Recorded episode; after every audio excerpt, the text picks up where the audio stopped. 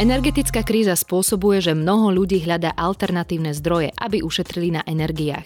Aká bude zima, aktuálne nikto nevie. Niektorí sa vracajú ku kúreniu tuhým palivom a drevom. Vieme ale, ako sa správne kúri, aby sme nevyhoreli? Ako často by sme mali dať skontrolovať komín odborníkovi a aké najčastejšie chyby robíme pri kúrení? Viac si o tejto téme povieme v podcaste portálu Nehnuteľnosti.sk. O všetkom, čo súvisí s kúrením a komínmi, sa budem rozprávať s technikom zo spoločnosti Šidel Marošom Ploškom. Dobrý deň. Pán Poško, Dobrý, tak dobré. ako vy vnímate aktuálnu situáciu okolo energií? Chcú sa ľudia zabezpečiť pred zimou a kupujú si kachle alebo stavajú krby vo veľkom, alebo nie? Aktuálne je situácia taká, že záujem prekonáva nielen naše očakávania, ale aj možnosti trhu. To znamená, ľudia sa snažia zabezpečiť teplo iným spôsobom ako centrálne šírenými energiami, takže enormne vzrástol záujem o kúrenie tuhým palivom, ale v tomto prípade musíme povedať, že drevom, nie uhlím napríklad. Takže aktuálne je veľmi veľký dopyt po komínoch, veľmi veľký dopyt po krbových kachliach alebo krbových vložkách. Toto nám ukazuje súčasný trh. Ešte pred kúpou krbových kachlí by sme sa mali zamerať predovšetkým na náš komín, že či je vôbec vhodný na spotrebič, ktorý si ideme kúpiť, tak aké typy komínov existujú, aké by mali byť vysoké a čo všetko by malo byť ich súčasťou, aby sme mohli bezpečne kúriť, ak by ste to mohli tak skrátke zhrnúť. Aktuálne podľa legislatívy komínové teleso musí byť viacvrstvové s vnútornou vložkou teplne a dilatačne oddelenou od komínového plášťa.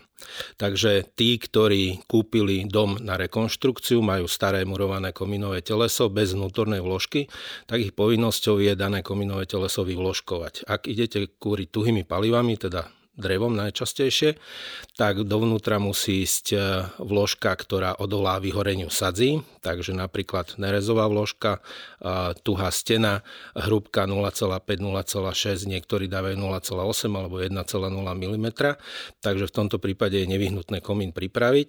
Tí, ktorí majú novostavby a kúpili tak developerský projekt a chcú mať nezávislé kúrenie, lebo bola tendencia, že kominové teleso netreba, veď vám stačí plynový kondenzačný kotol alebo tepelné čerpadlo a situácia nám ukazuje, že ten komín je naozaj spolu s krbom, krbovými kachlami tou cestou zabezpečiť teplo a svetlo za každých okolností. A je veľa eh, takých situácií, kde určite ľudia áno, nemajú komín? Určite áno, ľudia prídu eh, ku nám a pýtajú sa, eh, potrebujem komín poradte čo, aký. E, samozrejme, tieto informácie naši zákazníci dostanú. Musíme sa prispôsobiť danému projektu, to znamená ten rodinný dom, že či to kominové teleso chce alebo je možné dať na fasádu, to znamená, že spotrebič sa nachádza v blízkosti obodovej steny, alebo potom máme tiež alternatívy, kedy spotrebič je uprostred dispozície a vieme postaviť komínové teleso priamo nad krbové kachle alebo krbovú vložku, čo je jednoduchšie, lebo to zaberá minimum priestoru, dá sa to relatívne rýchlo spraviť. Ak máte v súčasnosti moderný bungalov, tak vlastne prejdete cez jeden strop a jednu strechu a máte e, spravené komínové teleso.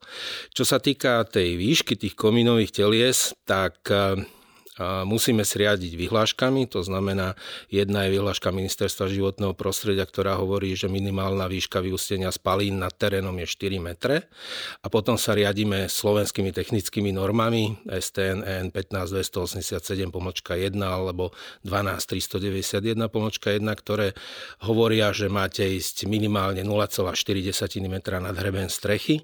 Ak ste viacej od hrebenia strechy, tak je požiadavka na vzdialenosť vzdialenosť kolmica z ústia komína voči strešnej rovine 1 meter, alebo rovina úsečka z ústia komína voči strešnej rovine minimálne 2,3 metra. Mhm. A to sú naozaj už také technické parametre a ďakujem za to, že ich hovoríte. Koľko by mal mať komín prieduchov? Za nás určite minimálne dva, alebo tak poviem, komínová tvárnica štandardne, ktorá sa ponúka na slovenskom trhu, má dva komínové prieduchy s rôznymi priemermi.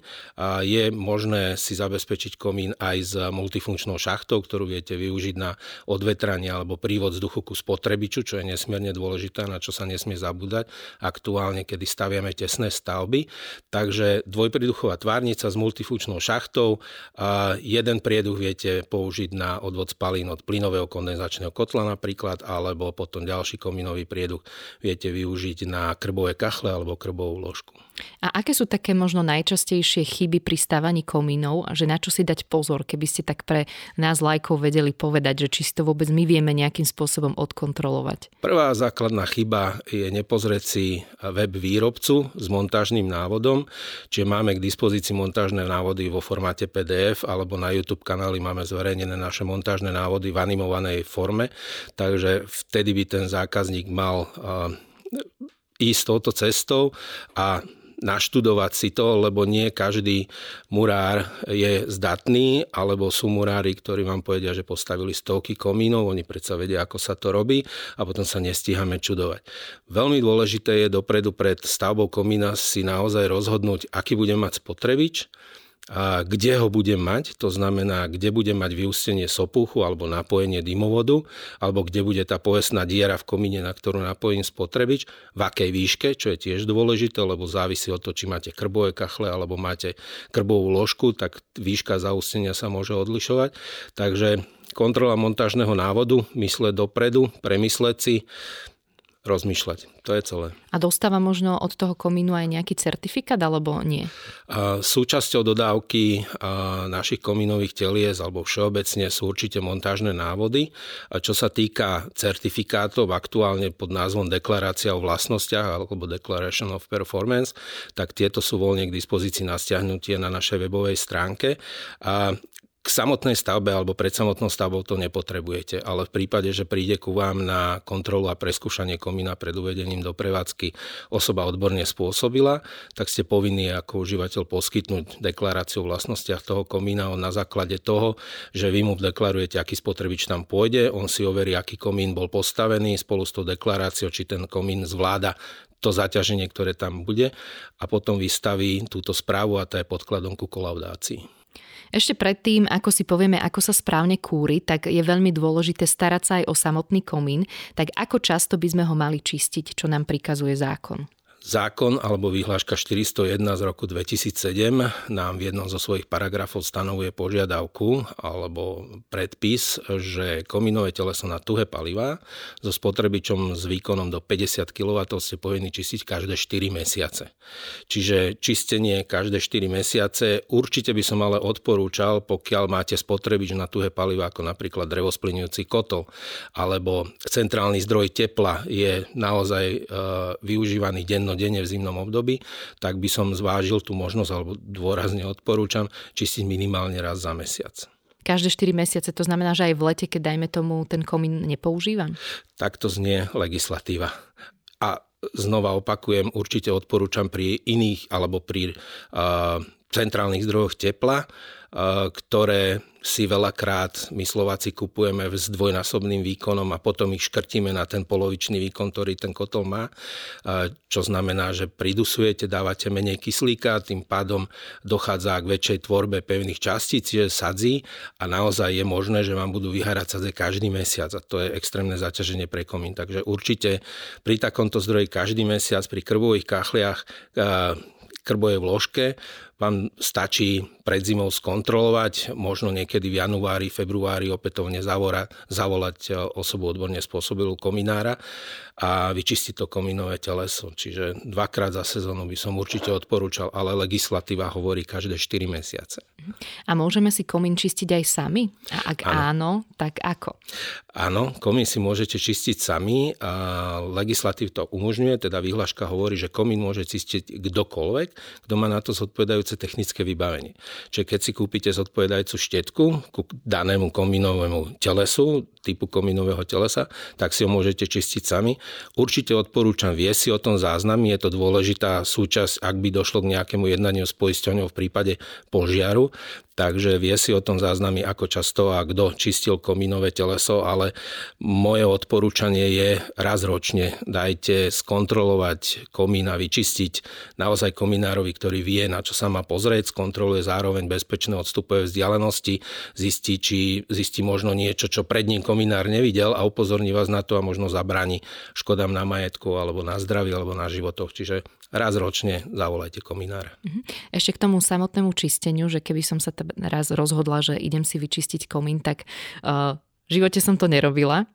A že čo mám, dám normálne štetku do toho komína Kúpite, a jednoducho sádze vypadnú, alebo ako to funguje?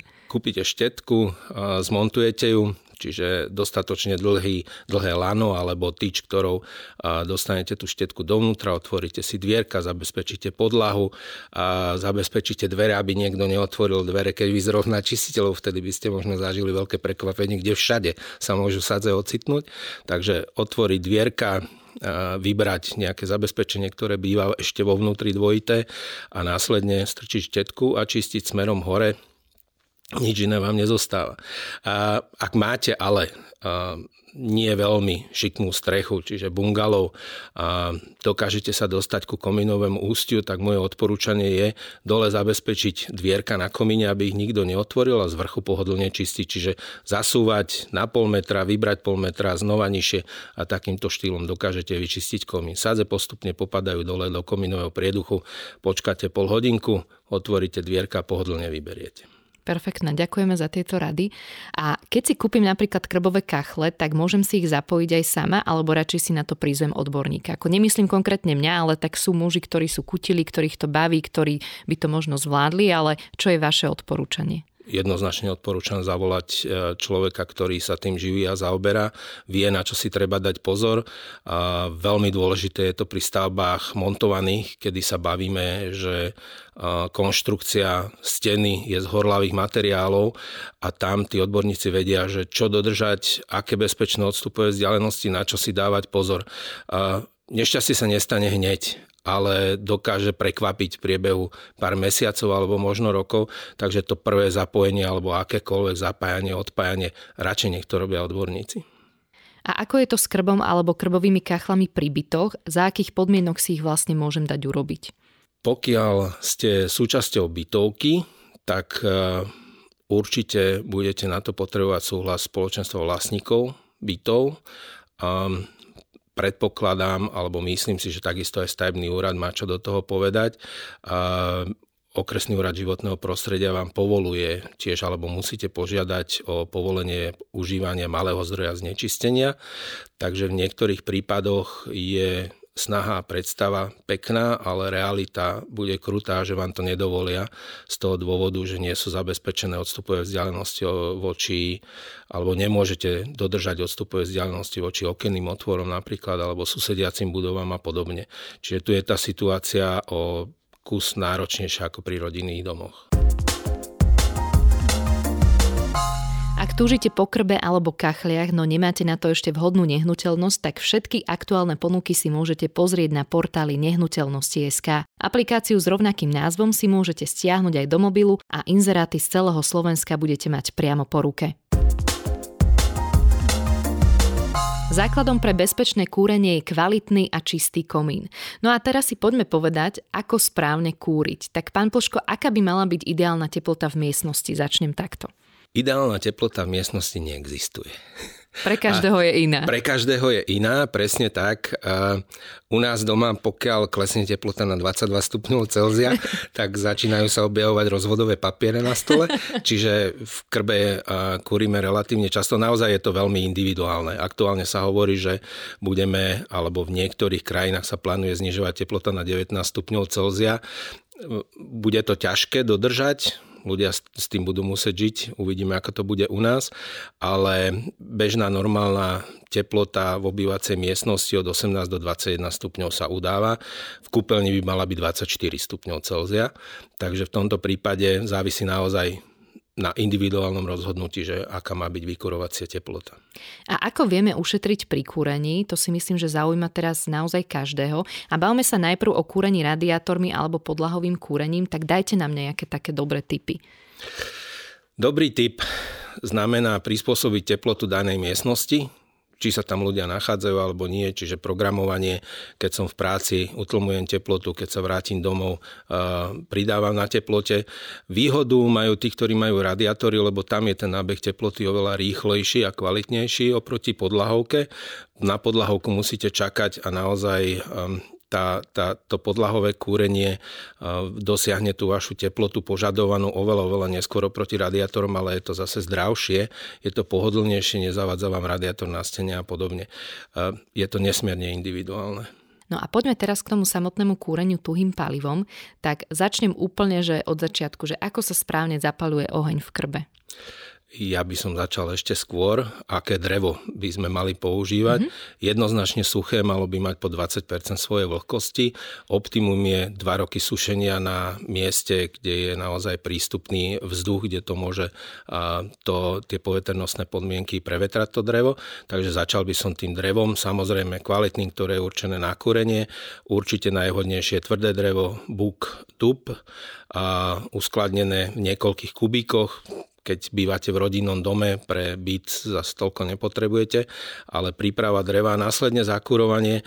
Um, aktuálne, alebo by bolo ideálne zakurovať od vrchu, to znamená, že naukladáte tri polienka dole, krížom dve, následne na to idú triesky, zápalná drevná vlna, ktorú zapálite. Toto umožňuje to, že e, nevzniká toľko emisí pevných častíc, čiže je to kúrenie zdravšie alebo lepšie voči životnému prostrediu.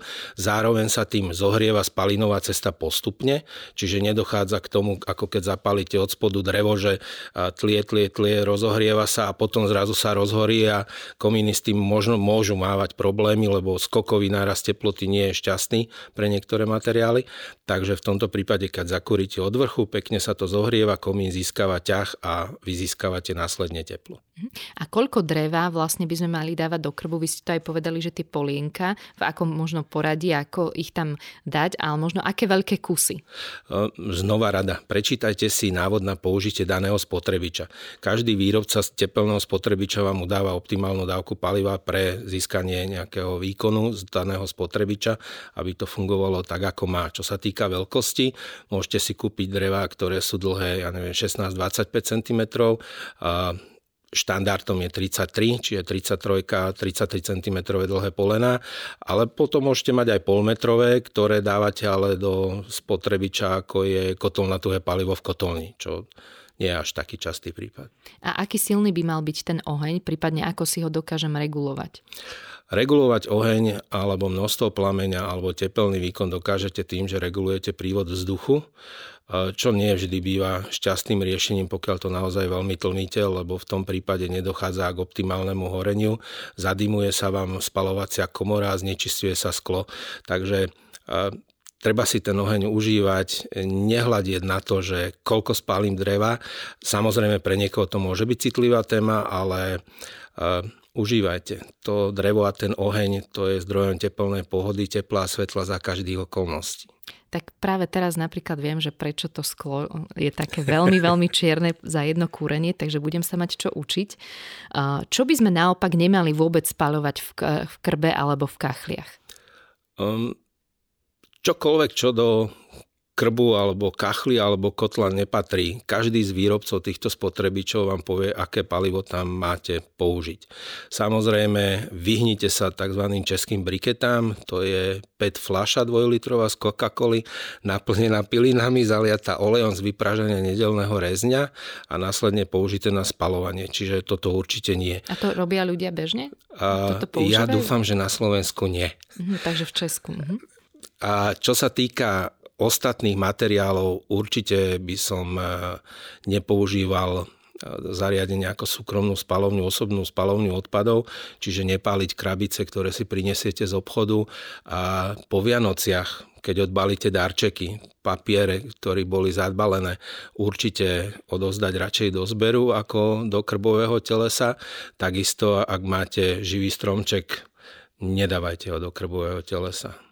Takže krv naozaj nie je kôž. Ja si pamätám, že v podstate pochádzam z dediny a jednoducho uh, teraz tam pri nás bola taká situácia, že naozaj, že v zime sa vôbec nedávali, nedali otvoriť okná. Uh, neviem kto, ale jednoducho pálili asi ľudia čokoľvek. No, ja by som teda ako nie veľmi zdatný detektív identifikoval tento problém tým, že na spalovanie alebo na kúrenie sa používa tzv. ekohrášok Eko neznamená vôbec ekologický, skôr je to vyjadraná ekonomika, žiaľ. A je to zlisovaný uholný prach s rôznymi odpadmi a s neidentifikovateľným podielom síry. A keď sa toto používa na kúrenie, tak to je naozaj, by som povedal, zbraň z toho dôvodu, že dýchanie takýchto splodín je nebezpečné. A nemôžete sušiť prádlo vonku, darmo je oravská alebo kisucká biela krajina nádherná romantika, ale nedáte von vysušiť prádlo, lebo sused tri domy ďalej kúri ekohráškom. Takže toto bol si myslím taký problém. Lebo ak prichádzate z tých krajov, ktoré som spomenul, tak tam vedia ľudia kúriť a vedia, že to drevo musí byť suché, čiže nepália drevo, na ktorom ráno ešte spieval vrabec. Poďme teraz ešte do našich obývačok alebo tam, kde máme krby alebo kachle. Možno taká otázka, je bezpečné nechať dohorieť drevo na noc, aby sme mali že príjemne teplúčko, alebo treba ten oheň uhasiť?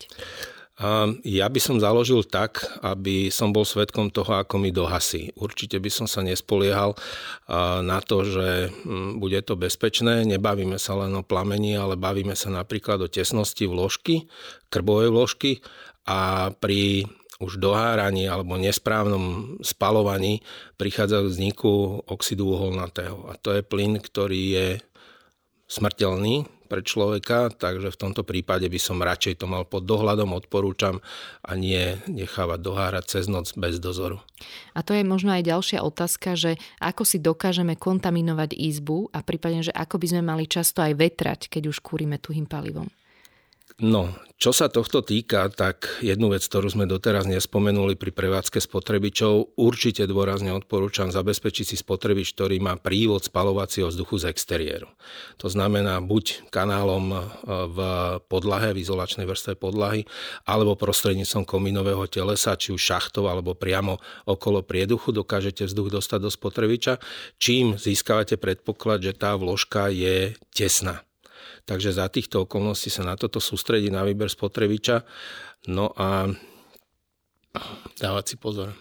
A čo sa týka toho vetrania, akože miestnosti? Čo sa týka toho vetrania, keď otvoríte okno a vložka je tesná, tak nič sa nedieje, lebo je napojená na exteriérový vzduch. Pokiaľ otvoríte okno v prípade netesnej vložky alebo nesprávneho spotrebiča, tak získate len nadbytok studeného vzduchu a to, čo ste vlastne vykúrili, o to prichádzate. Ten studený vzduch si nájde tú cestu do tej krbovej ložky a odvádza preč cez spaliny, spalinovod.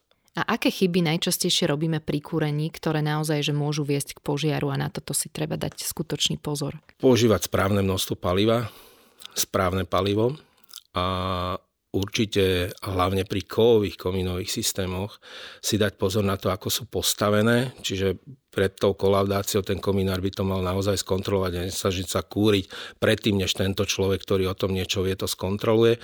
Ľudia majú milnú predstavu, že kovové komínové teleso je príjemne teplé, hej, čiže pri bežnej prevádzke áno, ale pokiaľ dojde k vyhoreniu sadzí, tak teplota prekračuje vysoko 300 stupňov Celzia a keď tam máte naokolo purpenu, lebo však dneska purpenu dokážeme zaplniť akúkoľvek dieru na stavbe, tak v tom prípade môže dojsť požiaru. Takže na to si treba dávať pozor na stavbu čo sa týka užívania nespalovať nadmerné množstvo paliva, čiže keď niekto napíše, že za hodinu tam majú 4 kg dreva, tak tam nedám 8 alebo 12 alebo 15 a skúšam, čo to urobí. Takže takýmto štýlom sa starať o bezpečnosť a nedávať tam nadmerné množstvo napríklad tých krabíc spomínaných. Tie dokážu vyvinúť veľmi vysokú teplotu a dokážem možno zistiť, že niečo s mojim krbom alebo teda komínom nie je v poriadku, že možno nejaké také prvé signály, že ktoré ma môžu upozorniť, že vzniká napríklad požiar. Požiar týmto spôsobom si myslím, že nezistíte, skôr zistíte funkcionalitu to vás ako napadne ako prvé. Pri, v tom prípade, ak máte zanesené sklo na dvierkach na krbovej vložke, čo znamená, že nedochádza k optimálnemu spalovaniu, niečo sa tam deje. Ak by došlo k vyhoreniu sadzí, tak to spoznáte veľmi rýchlo tým, že v komíne začne hučať a susedia začnú vám telefonovať, že čo sa deje, kedy ste spustili raketu do komína. Naozaj to až Áno, samozrejme, počuť? to sú plamene, ktoré šláhajú meter, dva metre nad komínové teleso. A je to zážitok, ktorý by som strašne rád zažil, ale nie na vlastnom dome, to verím, čiže no. si to pozrieť, ale inak je to extrémne zaťaženie, čiže ten komín naozaj musí udržať tento požiar v sebe a nesmie ho pustiť do okolitých konštrukcií. A ešte mi napadá otázka, čo sa týka strechy. Môžu tie sádze a to, čo tie spáleniny, ktoré vychádzajú z komína aj nejakým spôsobom poškodzovať strechu, alebo kedy je to znak, že robím niečo nesprávne, že zle kúrim, že mi to môže napríklad strechu? Myslím si, že na základe tohto k tomu neprídete z toho dôvodu, že pokiaľ štandardne kúrite, tak ten vývoj tých pevných častíc nie je taký hrozivý, lebo sa predpokladá, že používate správne palivo, správnom spotreby, čiže so správnymi emisiami nakoniec. Takže v tomto prípade nie. Ak sa jedná o spalovanie tuhých palív a máte horlavú strechu, tak vám legislatíva upravuje, že musí byť na vyústení komína inštalovaný tzv. lapač iskier. Bežná prevádzka nie. Pri vyhorení sadzí určite si treba na to dávať pozor, hlavne pokiaľ sú to ploché strechy, ale to už keď dojde k vyhoreniu sadzí, voláte hasičov a tí vedia, čo robiť. A paradoxne, ak prídu, oni rozložia náradie a čaká sa, že ako dopadne vyhorenie sadzí z toho dôvodu, že nemôžu hasiť mokrými prostriedkami, lebo z jedného litra vody zrazu máte explozívnych tisíc litrov pary. Takže čakajú a začnú hasiť až potom, keď dojde k zápaleniu okolitých konštrukcií, ktoré proste neboli dostatočnej vzdialenosti alebo boli nejakým e, veľmi čudesným spôsobom zabudované. Čiže Treba dodržovať to. presne to, čo hovorí výrobca. Presne tak. Držať sa pravidlami výrobcov. Povedali sme si, ako správne kúriť tuhým palivom, no a poďme sa zamerať teraz ešte na to, aké možnosti máme pri kúrení a ako fungujú plynový kondenzačný kotol alebo tepelné čerpadlo a aké sú ich výhody a nevýhody. Tak pán Ploško, začníme tým plynovým kondenzačným kotlom. Plynový kondenzačný kotol je vynikajúca technológia, a ktorá vám umožňuje kúriť efektívne s nízkymi teplotami spalín, čiže v kondenzačnej prevádzke. Je ideálny v kombinácii s podlahovým vykurovaním, čiže ten, kto má prístup aj aktuálne, keď sa bavíme o cenách plynu, možnosť si spraviť plynovodnú prípojku, e, absolútne neodrádzam, odporúčam, sám som užívateľom. Čiže v tomto prípade plynový kondenzačný kotol je prínosom pre modernú a tesnú stavbu. A ako funguje tepelné čerpadlo? Tepelné čerpadlo funguje na princípe, že z 1 kW vám podľa, podľa výrobcu, podľa typu dokáže tepelné čerpadlo vyrobiť 3-4 kW tepelnej energie, čiže je to relatívna výhoda, čo sa týka pomeru, koľko energie do toho dávam a koľko dostávam. Za mňa je nevýhodou to, že tento spotrebič, pokiaľ dojde k výpadku elektrickej energie, je to zdroj tepla pre vašu domácnosť, ale takisto aj plynový kondenzačný kotol a jednoducho bez elektrickej energie nekúrite. Pri tepelnom čerpadle som zachytila, že je veľmi dôležité možno aj jeho umiestnenie, že aby potom susede napríklad, keď bude húčať, nemali nejaké problémy a dotazy hučanie. Nie je to až také hrozné, ale môže to vadiť. Dnešné, dnešná forma výstavby, kedy máte pozemky veľkosti 350-400, nie šťastlíci 500 metrov štvorcových, každý sa chce chrániť pred susedmi, čiže sa spravia betónové ploty a vtedy umiestnite vonkajšiu jednotku tepelného čerpadla možno 2 metre od e, hranice pozemku, tak pre niekoho to môže byť ozvlášť noci obťažujúce, že je to počuť, ale výrobcovia teplných čerpadiel sa snažia, znižujú tie hodnoty. Takže verme, že to bude stále len lepšie a lepšie. A aké sú ešte ďalšie možnosti na kúrenie? Kotol na tuhé palivo, napríklad peletkový, automaticky, do ktorého nasypete 15-kilové vrecko a máte na 3-4 dní pokoj podľa toho, koľko máte teplných strát. Čiže kúrenie peletami, peletovými kotlami. Tí, ktorí majú prístup ku kusovému drevu, niekde na vidieku, pod horou, tak a, sú členmi urbariatu, tak pre tých je výhodné a majú, keď majú tu možnosť si spraviť kotolňu v dome alebo pri dome, tak drevo splňujúci kotol napríklad, alebo aký kotol, akýkoľvek kotol na tuhé palivo, lebo jednoducho drevo bude vždy lacnejšie. Sme ten šťastný národ, ktorý má obrovské množstvo dreva k dispozícii. Žiaľ nie vždy skončí e, na Slovensku, je vyvázané do zahraničia, ale máme nekonečné zdroje a to je výhoda tej drevnej hmoty, že je to CO2 neutrálne, čiže tie stromy pohlcujú CO2, dávajú nám kyslík, aj keď ho spálime to drevo, tak znova vytvoríme CO2, ale znova to drevo alebo stromy v tom lese to CO2 do seba naberú, čiže je to CO2 neutrálne, šetrné k životnému prostrediu, nech si hovorí, kto chce, čo chce a dorastie nám to To je ako s tým slnkom, kým sa nevypne, že môžete mať solárne panely alebo fotovoltaiku a bez nejakých ďalších nákladov máte k dispozícii energiu. A pri tom dreve je to presne to isté. Čiže kus kotol na kusové drevo alebo peletkový kotol, pokiaľ chcel niekto alternatívu a má tie možnosti spomínané. Lebo to drevo bude vždy lacnejšie ako elektrina alebo plyn. A ako sa cenovo pohybuje teraz drevo? Nešlo aj to vo veľkom e, na vyššie sumy? Absolútne strácame prehľad, čo sa týka na trhu, lebo jeho nedostatok, čiže skáče ponuka od ja neviem, 120 po 150 eur za kubík, závisí od toho, ako máte uložené, v akom je stave a či je suché, mokré. Takže v tomto prípade mm, sa nedá presne definovať, aká je cena aktuálne sa prispôsobuje požiadavke na trhu, čiže rastie. A čo je podľa vás najvýhodnejšie na kúrenie, že aby sme aj ušetrili a nielen financie, ale teda aj prírodu, ako sme aj pred chvíľkou spomínali? Kúrenie drevom. Plyn je fosilné palivo, vyčerpateľný zdroj. Aktuálne je celá Európa závislá od, toho, od tej situácie s ruským plynom. Dúfam, že nie dlho a že nájdeme naozaj plnohodnotné zdroje. A čo sa týka elektrickej energie, vidíme, že cena elektrickej energie, ktorú my vyrobíme na Slovensku, je odlišná od tej ceny elektrickej energie, ktorú následne kupujeme nazad. Také sú pravidlá, bohužiaľ, alebo musíme ich rešpektovať. Takže za mňa drevo ideálny spôsob vykurovania. Ak sú tie možnosti, samozrejme. A tam sa potom od toho ale tiež odvíja, že ak už kúrim drevom, tak ako kúrim, tak aby som neobťažoval seba, aby som neobťažoval susedov, aby som neničil životné prostredie, čiže ak kúri drevom, tak zodpovedne. Za všetky odborné rady ďakujem technikovi zo spoločnosti Šidel Slovensko Marošovi Plškovi. Nech sa páči. Príjemný deň vám želá ešte Zuzana Majerčíková.